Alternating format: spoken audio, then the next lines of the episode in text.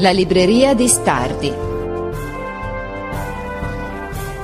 Sono andato da Stardi, che sta di casa in faccia alla scuola, e ho provato invidia davvero a vedere la sua libreria.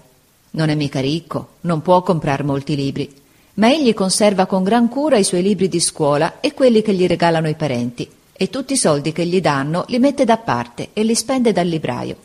In questo modo si è già messo insieme una piccola biblioteca e quando suo padre si è accorto che aveva quella passione, gli ha comperato un bello scaffale di noce con la tendina verde e gli ha fatto legare quasi tutti i volumi coi colori che piacevano a lui. Così ora egli tira un cordoncino, la tenda verde scorre via e si vedono tre file di libri d'ogni colore, tutti in ordine, lucidi, coi titoli dorati sulle coste.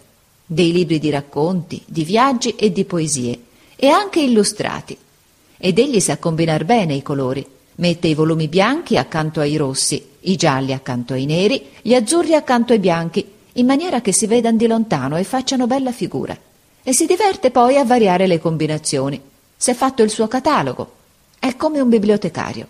Sempre sta attorno ai suoi libri, a spolverarli, a sfogliarli, a esaminare le legature. Bisogna vedere con che cura li apre, con quelle sue mani corte e grosse, soffiando tra le pagine.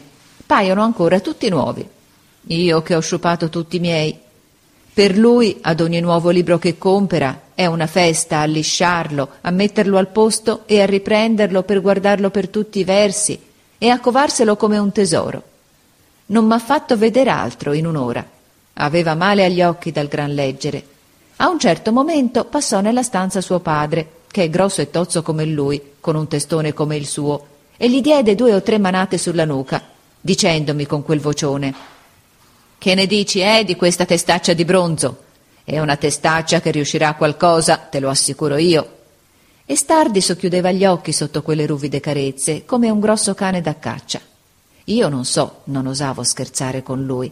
Non mi pareva vero che avesse solamente un anno più di me, e quando mi disse arrivederci sull'uscio, con quella faccia che par sempre imbronciata, poco mancò che gli rispondessi la riverisco come a un uomo. Io lo dissi poi a mio padre a casa. Non capisco, Stardi non ha ingegno, non ha belle maniere, è una figura quasi buffa, eppure mi mette soggezione. E mio padre rispose, è perché ha carattere. Ed io soggiunsi, in un'ora che son stato con lui non ha pronunciato cinquanta parole, non m'ha mostrato un giocattolo, non ha riso una volta. Eppure ci sono stato volentieri.